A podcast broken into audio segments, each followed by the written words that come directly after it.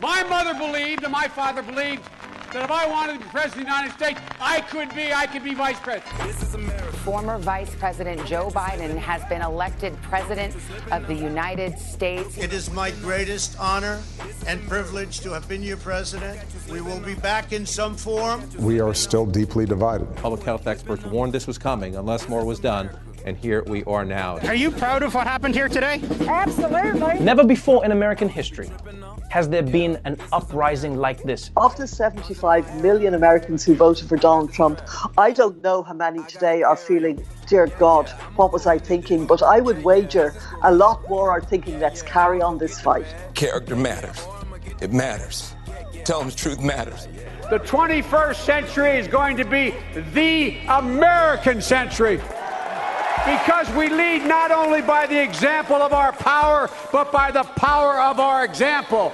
That is the history of the journey of America. For decades, Martha Stewart had forged an identity as the soft-spoken, mild-mannered queen of domesticity.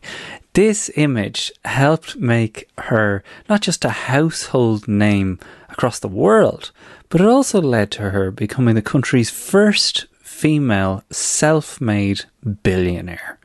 Now, of all the scandals that have surrounded her, the biggest controversy of all was her insider trading scandal back in 2001, where Martha Stewart avoided an approximately $50,000 loss. Yes, you heard that correctly. Billionaire avoiding a $50,000 loss when she sold stock in a pharmaceutical company based on the tip that the CEO was dumping his stock. Now, most people believe that this insider trading was what landed Stewart in prison.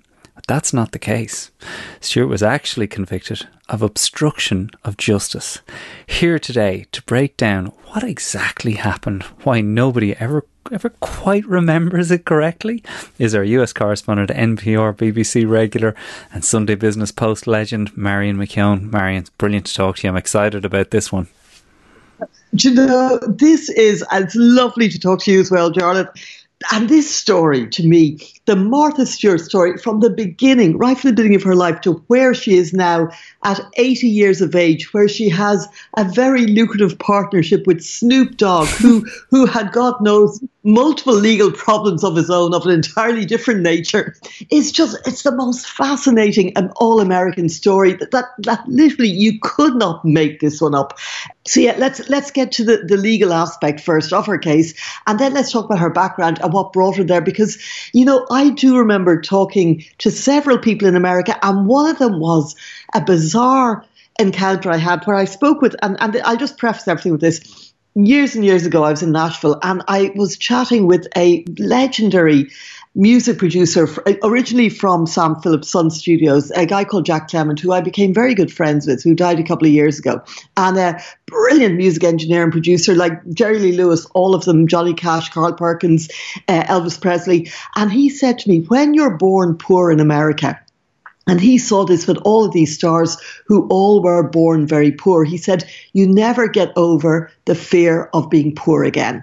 So he said that even if they've got $1 billion in the bank, if their kids need braces, we'll say, for their teeth, they'll do another chore, or they'll ghost another book, or whatever, because they have this terror that the money that they've made, even if it's $1 billion or whatever, you know, and I mean, obviously these guys would be in the tens of millions and rather than $1 billion where Martha Stewart was, that they will do whatever it is to stave off any potential loss or dissipation of their fortune, even if it's only a couple of dollars. And this, to me, kind of explains the Martha Stewart thing, which you set up so beautifully.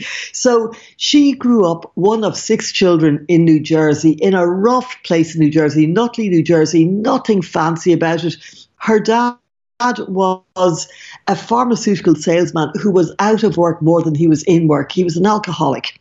He was a very abusive man and apparently a very difficult father who would berate and criticize his children. Now, in her, Martha Stewart has reinvented herself many, many, many times. There are a couple of excellent books about her written by very reputable financial journalists, one of which is a guy called Christopher Byron, who wrote a book about the early Martha Stewart days. And, you know, she would say, oh, her father inspired her to say, you can do anything you want, etc.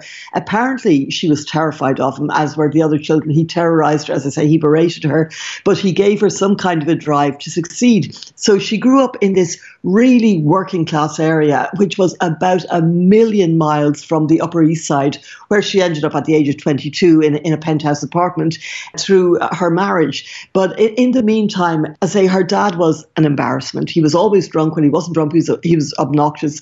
In fact, when he was drunk, he was even more obnoxious. He was always unemployed and they pretended he was away when in fact he wasn't, etc.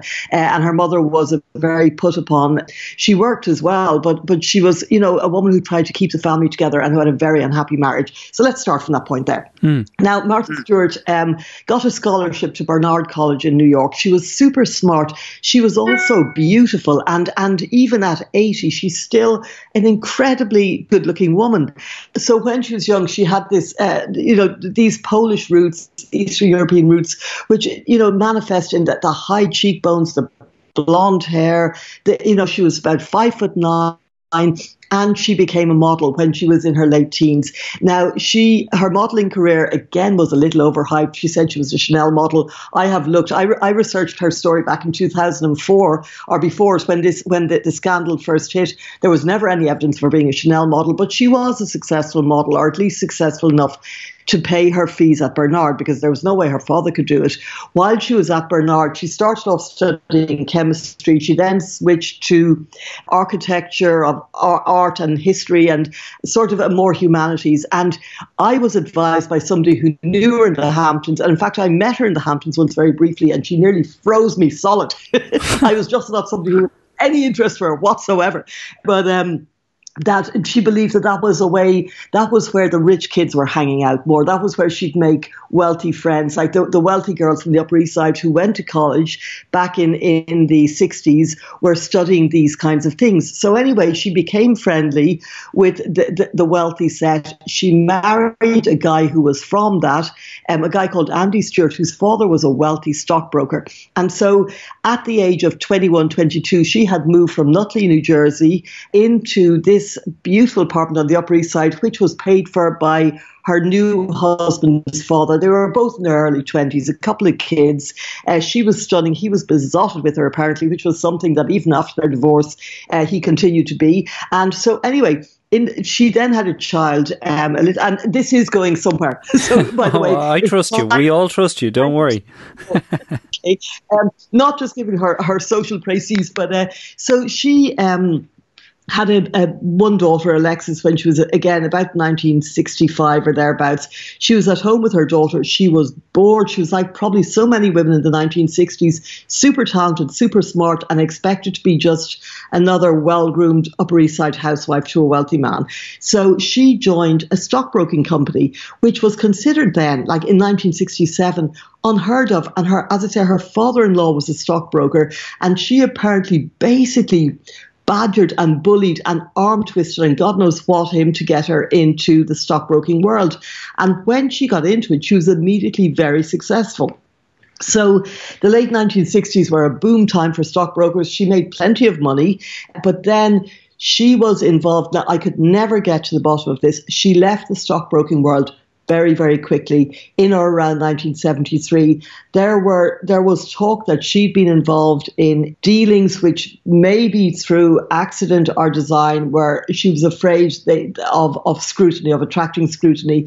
And I was told by another New York buddy of mine who knew the Stewarts, the Andys, her father's family, that her father-in-law had basically said, pressured her to get out, and that she really was left with no choice. So anyway, at that point, the bear market had arrived anyway. In the 70s, there was a big recession that lasted for decades. So even it would have been probably smart for her to get out then, because there was no money to be made in Wall Street in the 70s, really.